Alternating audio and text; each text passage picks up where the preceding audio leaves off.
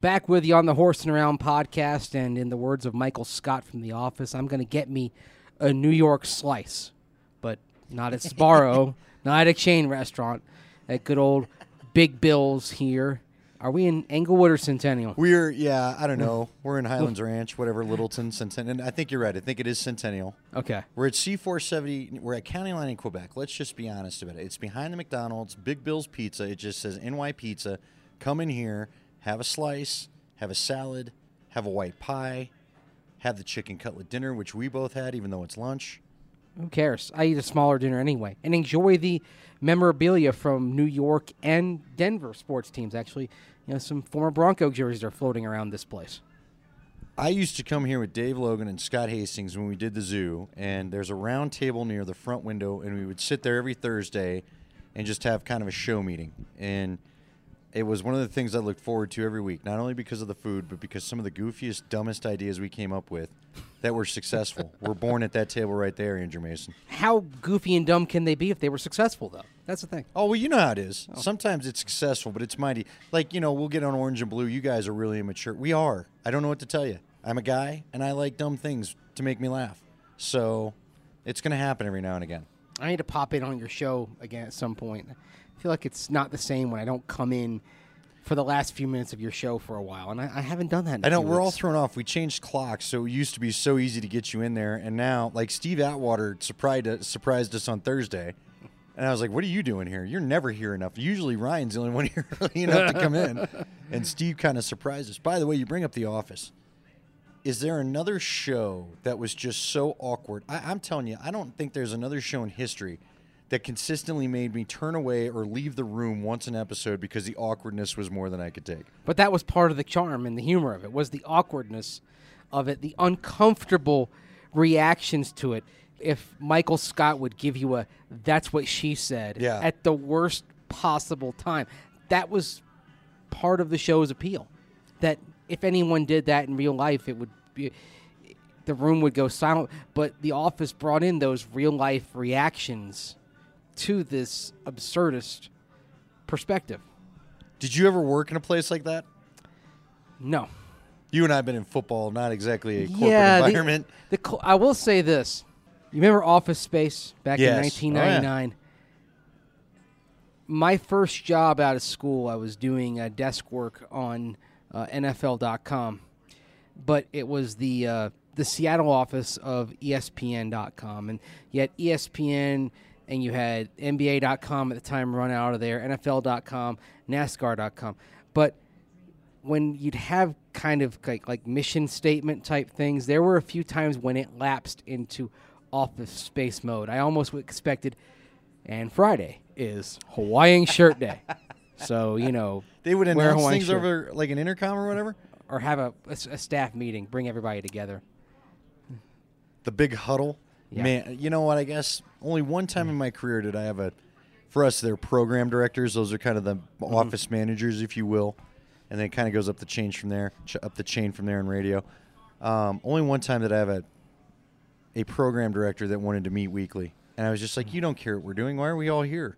Mm-hmm. And you have the people that talk just to make sure they have something to say. Yes, And I'm just kind of like, well, uh, the Rockies are playing and the draft is coming up, and there you go. And that'll be my answer for the next three weeks. and that's enough. It may not be enough for some people, but that's enough for you. That's a that, that's a full plate right there. Are we adjourned? You're holding up my lunch.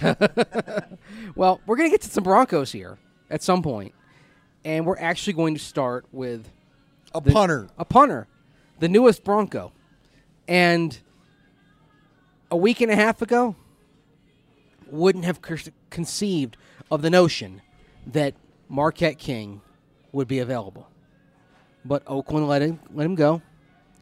Now here he is in Denver. He's getting paid a good contract for a punter at two A little bit of a pay cut, right? Com- compared to the three million Oakland. I thought I Yes, saw so he's taking a pay cut, but he clearly wants to be in Denver. Made that apparent. I'm sure part of it has to do with being in the same division as the Raiders. Another part of it getting to punt half of your games at altitude. But this is, you know, one of the best punters in the league, and uh, doing some number crunching on net averages, which are more important than gross averages. Marquette King has been over the last five years, about nine tenths of a yard above the league average in net, and has been more above the league average the last couple of years as he had some of his best seasons.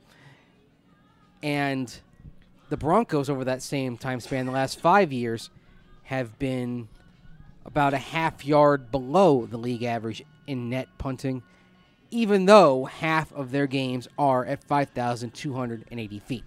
So I imagine, just based on those numbers alone, the Broncos got better adding Marquette King. They did. It was funny because my partner Tyler Polumbus, when I threw it out there that he was interested they may do it, Tyler didn't even hesitate to say sign him, sign him right now. And I said, "What if it's going to cost you?" He goes, "I don't care. Sign him right now." And we all liked Riley Dixon, great young guy, Mm-hmm. but Tyler made it clear there just were too many times where you needed a big punt, you didn't get the big Chargers punt. game, Yeah, i- i- the low just- line drive to Travis Benjamin. it was just it was i think he was more he had more good moments and bad moments Yes, as a did. bronco but unfortunately with the transition the team is in you can't afford if you're going to get back to the playoffs you need the clutchness and, and look i'm a big fan a big big fan of Britton Colquitt. You know, really liked him. One of the guys I got to know and sort of befriend, if you will, while he was here. Mm-hmm. Um, but even Britton had kind of a rough start to 2015. Really smoothed it out and just was not as consistent as you wanted in 2016. And that's why they brought in Riley Dixon Right, in and so- 2016 to kind of push, and then he pushed out Britton Colquitt. I want to ask you because you know it's punting. I can't say that I pay too much attention to it. Is Marquette King in that class of a Todd Sauerbrun, where when the ball goes up, you can almost see the returning returner sweating on how long it's taking to come down, or what's his style? Yes. He's one of those guys that has a unique foot to him, basically, for lack of a better way of putting it. I think Marquette King, another guy you, you'd uh, put in that category, is uh, Johnny Hekker with the Rams. Couple other guys you'd also throw in there. But these are punters that are weapons. That if you need a blast out of your end zone, they can deliver it. And I'll say it's Riley Dixon. He did that back in 2016. And if Riley Dixon had built off of 2016 and had the expected improvement I think the Broncos were hoping for, I don't think you're talking about Marquette King as a Bronco right now. See, here's the thing. I, I had a buddy text me immediately saying he's going to be the most hated Bronco on the roster for him, and I said that'll all last until he kicks it from our 20 and pins a team back on their 25. He'll Then get a standing ovation. forgotten. He gets standing ovation when he does that. You talk about flipping the field, where Mm-hmm. even if you've struggled, and even you're not, and now think about the weapon he can be. If you even get it to the 40, I mean, to me, he's the, he's like a Jason Elam of punters, Mm-hmm. where, and he's been consistent about it. Where look, you get to the 40 or 35, all of a sudden the other team knows they're going to be starting around their 20, if not inside the 20. Mm-hmm. And here's another thing. If you look at Marquette King over his entire career, not just the last two seasons, which have been outstanding, but the overall career, five seasons, and compare his net to the Broncos' net in that same span, in a game with an average number of punts, the difference between what the Broncos have had and what Marquette bring, King brings is 5.9 yards per game. And you may think does that that's not significant. That is significant. That's a significant impact coming from one player. And you know, some of them you're going to have fair catches. I mean, he can he can hang them up and force fair catches. And sometimes it'll just be blasting it 65, 70 yards when you need that. But he has the ability to get the long punt, but then also take something off of it and get the precision punt to force a fair catch. Uh, there's a reason why he was a second team All Pro recently. Well, I think it's a great move for Denver. Now, I'm also curious to see what happens at the tight end position. You know, there's been some rumors about Marcedes Lewis out there. I don't know if that's going to come to fruition or not. He's a guy that hasn't visited yet. Let me throw that at you. Do you think if the Broncos were to look in the Marcedes Lewis direction, is that something you do before the draft or after the draft? I wonder at this point if you don't wait until after the draft now and see what's there. And because if you draft a Mike Gesicki out of Penn State in the second round, or maybe Mark Andrews of Oklahoma falls to early round three, maybe Hayden Hurst of South Carolina in the second round, or going down the list, maybe Troy Fumagalli of Wisconsin, late third, early fourth. If you get one of those guys, then I don't see the spot for Marcedes Lewis. But if you do not, I could see making that move for Marcedes Lewis or Brent Celek pretty soon after the draft. We always see this, Andy. Around the league, every year, teams get through the first day or even the second day of the draft, and if they haven't filled a need, they go and sign perhaps the best available veteran. Broncos fans, I'm sure, recall Shaun Phillips back in 2013. One of the most famous, right? Yeah, classic example. They didn't get the edge rusher in round one, and later in the draft, I think it was on day two of the draft. Literally, Shaun Phillips is touring the building. You're right. They did that mid draft. I'll never forget. Mm-hmm. They that. had the didn't they have the conference call for Shaun Phillips during the draft? We Yeah. were sitting there in the team room, talking to him. we were waiting for another pick to be made, and they said, "Ah, let's just get it out of the way." Here's We're Shaun put him on the phone, and they just kind of handled it. See, that's what I was kind of thinking too. Let me throw this at it. You, and we've been having some fun with it, and I, you know, I don't know what there would be to it, but I did think it's interesting. You and I are on orange and blue 760. I'm seven to ten, then you go ten to one with first and ten to ten. I'm with Tyler Polumbus. You're with Steve Atwater and Ryan Edwards Great plug. on our air is also Pro Football Talk Live. And I was listening. I, I coached lacrosse at one of the local high schools here. And I got in my car after practice one night and was driving home and was listening to the rerun of Pro Football Talk. And in this episode, it was last Friday, um, still in March, so whatever that was.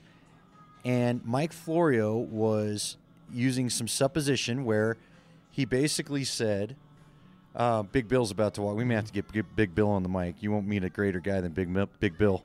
Um, Florio said he's convinced the Patriots are going to trade Rob Gronkowski. He said that through some of the sources out there and the people that know the way it works, he says once Bill Belichick has come to grips and thought about life without you, that he's very apt to move on and create that life without you. And he thinks that they may be there with Rob Gronkowski, and he thinks that the deal could go down drafted. He doesn't think it'll happen until whoever they're trading with is actually on the mm. clock, because Bill doesn't want to give any other team a chance to jump in front of him to get his players, so on and so forth. Bottom line is this long way to ask you do you believe Rob, Rob Gronkowski is available?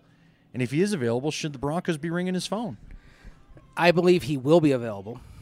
Hey, here, you know what? Before you answer, let's come here, come here. Bill, we're doing a podcast for DenverBroncos.com, and it's Bill Bill Fickey of Big Bill's New York Pizza. Right, he'll tell everybody where to find us. Hey, I was coming down the street and I listened to the radio. They said you're right at my store, so I ran down here. That's our man, Big Bill. Are you doing all right, huh? I'm doing terrific. How about you? Doing very well. Doing very well. We love your place, so we thought we'd invade it, and you know, The, the are white you okay pie, with this? White We're pie not in chicken trouble, are we? Nope, we're glad you came. Go Broncos.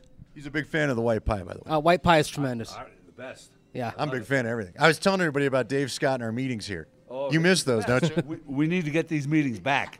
With, with, with, hey, with Susie and Dave and everybody, you know, Scott, you, we miss those meetings. Scott's not on our station anymore. He's not invited. Oh, you got to make better uh, life Take decisions. Scott out of there. Take Scott out of there. No, you know what? He can sit over there because we like talking to him, but he's not allowed to be at the table. I love it. Thanks, Bill. Great Thanks, to Bill. see you guys. So anyway, should they be talking about a trade for Rob Gronkowski? I think you consider it, but it's got to be at the right price. And the bottom line is this: I don't think the Patriots are going to make you a friendly deal, No, you know that. and that's part of the reason why I think when all is said and done, if they trade Rob Gronkowski, he is with an NFC team. Let me throw this at you, though. But I'll say this for Gronk: you have to accept a couple of things. You have to accept the injury risk. And the risk that he may say after another year, you know what, I'm good. I'm going to go act. Actually, before the Rams traded for Brandin Cooks on Orange and Blue 760, I suggested what if an LA team tried to get Rob Gronkowski? Because he's talked about he wants to be a Hollywood actor. Wouldn't that mesh? oh, I'm sure.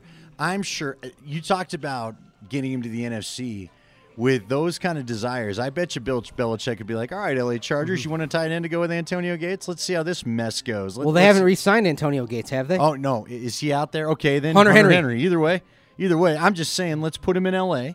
Let's see how distracted he gets, because that's something Bill Belichick would do, right? Oh. I'm not Oh, going to yeah. look bad because I know what you're truly thinking about, and it's not going to be football if I put you in LA. And the other thing with Bill Belichick, we know he lo- he gets rid of guys a year too early rather than a year too late. Okay, so do you trust, since he's available, do you trust that there's not something Bill knows that we don't?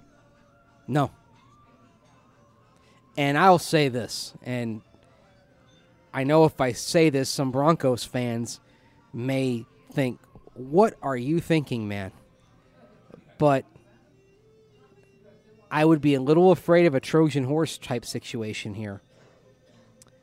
And if I'm the Broncos, unless the offer is trem- you get tremendous value in an offer, I would pass on trading for Rob Gronkowski.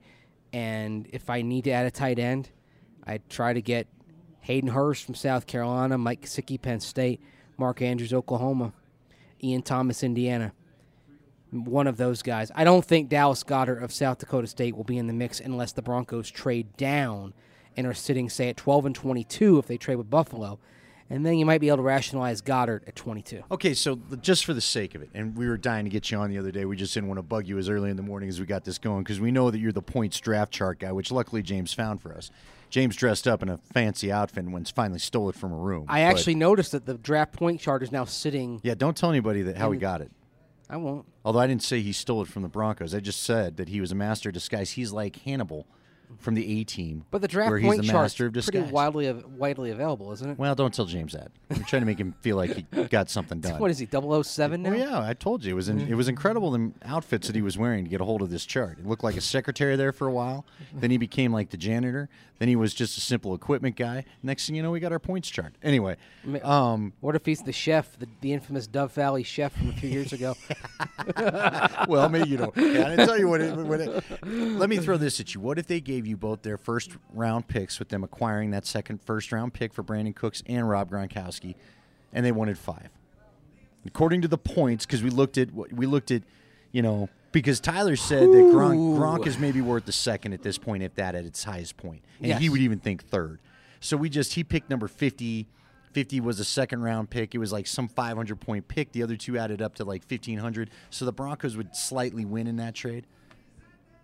Would you think about it? Gronk and those two first rounders. Now, again, those first rounders are 23rd and like 28 or 29 or something. 31. Oh, it- yeah, you're right. 31. Sorry. That's their own pick because they lost the Super Bowl. But you're getting Gronk. But for how long am I getting Gronk? A year? Okay, so let's say you get it for a year, but you get those two first rounders. And you have a fifth year But option they're for both. 23 and 31. Not five. Do you believe?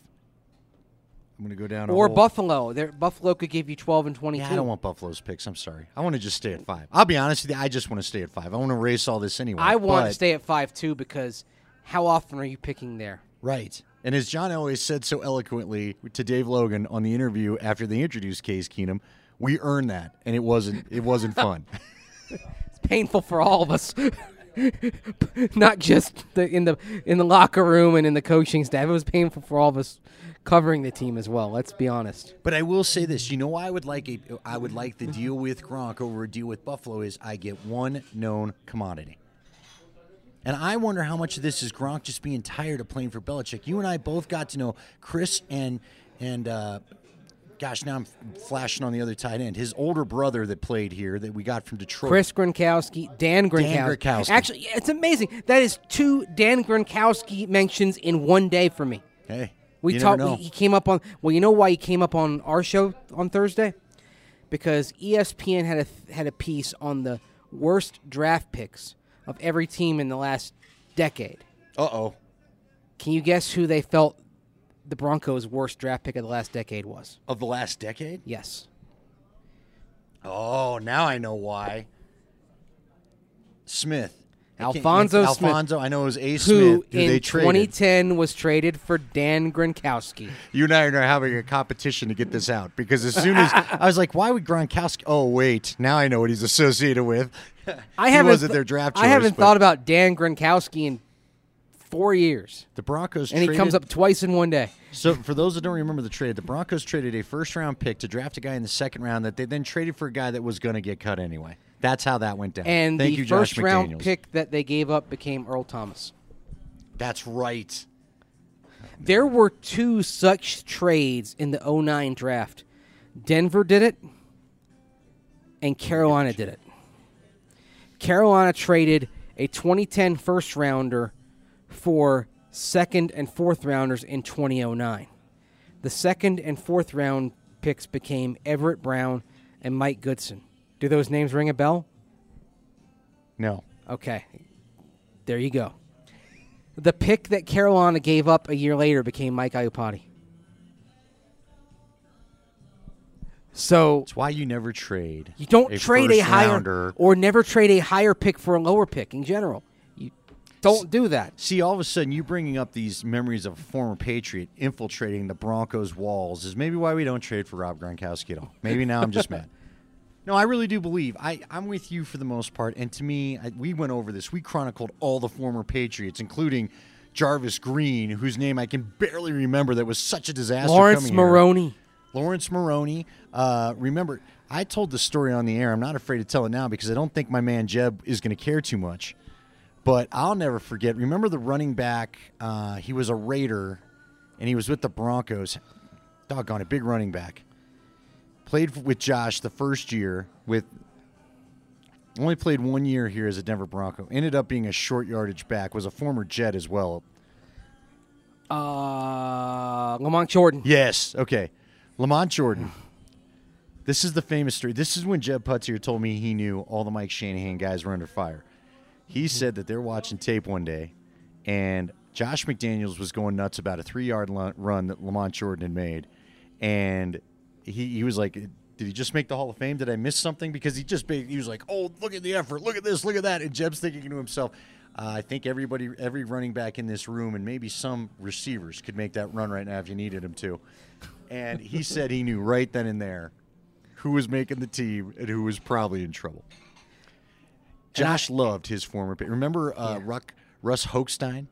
Good old Yes. Russ Hochstein Of or course, he- Hochstein. and he brought in Lonnie Paxton to replace Mike Leach. Gave him a million dollar Mike signing Leach, bonus, yeah. too.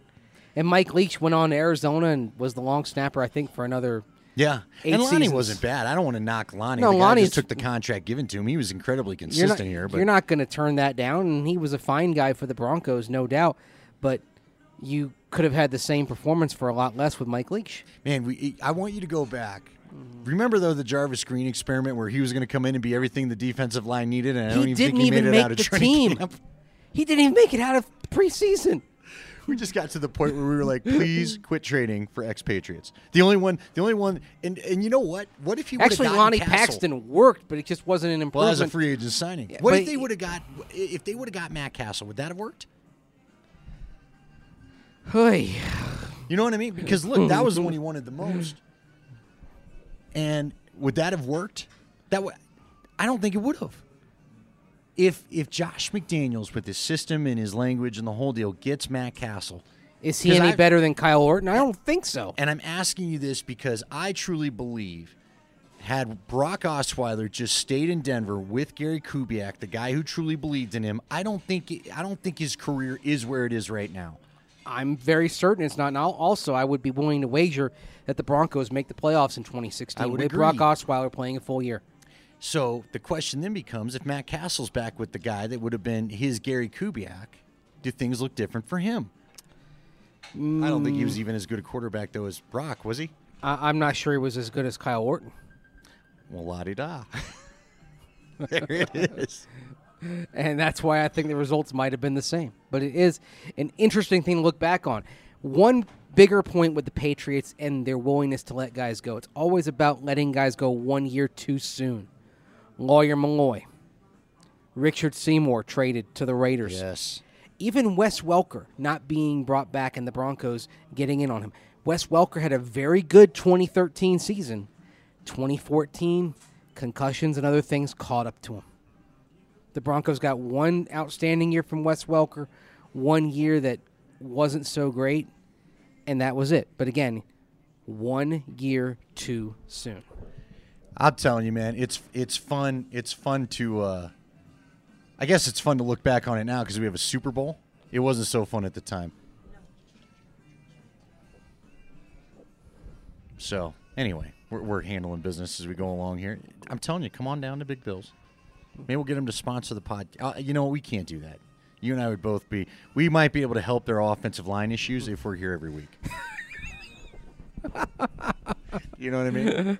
You might be you might be the backup to Janovich, and I'll be a plugger center. But Well, that's fair. I can block. but either way, we'll have football weight that you know is not required for our current not good. Not good football life. weight. I, I- I don't need any more weight. I'm trying to lose weight. I've actually lost some weight in the last couple of weeks here. Well, so you've been on the banquet circuit. You've kind of been a you've kind of been a high roller, big deal. Uh, I don't know about that, but uh, I've been trying to trying to get my uh, walks and workouts in a little bit more lately, and trying to eat a little bit better. Haven't always succeeded based on some of my meals, but I've tried. So yes, I would worry about trading for Rob Gronkowski unless it was the right price. That's kind of the moral of things. And again, the the Patriots and Bill Belichick, if they make a guy available, it's always like, okay, why? What's going on here? I think the Spidey sense should tingle a little bit. And Okay, that one didn't hit me till late. and the other thing, again, if you're looking at the tight ends in this draft class, I think a guy like Mike Gesicki could help you for a lot longer than Rob Gronkowski. I would agree. with you. I'm not saying that. You know what? To me, I don't care what position you've signed, outside of maybe safety with Su'a Cravens, but I'm not letting any of these guys prevent me from taking anybody young. Even you know what? I'm really excited about uh, Veldheer. If if McGlinchey falls in the right spot and you think he can help compete at right tackle, I'm drafting him. I'll give you an idea. And it's something we've talked about on First and 10 at 10. Uh, Brett Toth out of Army is a guy that I like.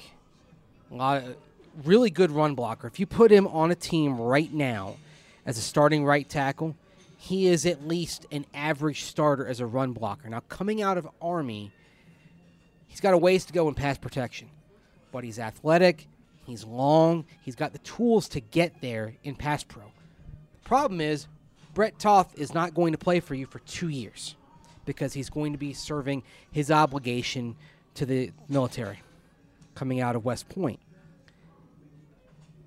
Veldheer's on a one year contract, but if you're kind of planning ahead, let's say Veldheer does well this year, and I think he will if he stays healthy. That's injuries have been the issue the last couple of years for him. But if he's healthy, I think he's going to do fine at right tackle. Some may not believe that. That's your prerogative.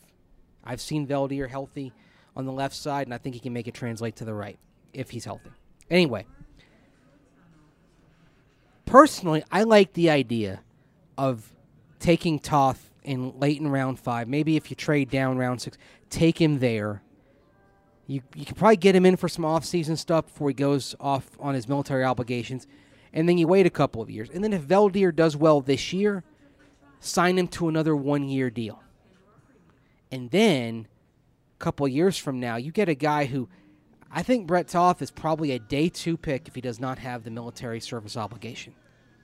And you've coached him. You coached him at the Senior Bowl. Right. You know So what he's know a little about. something. You've, you've, you've, you've, you've seen his strengths and weaknesses.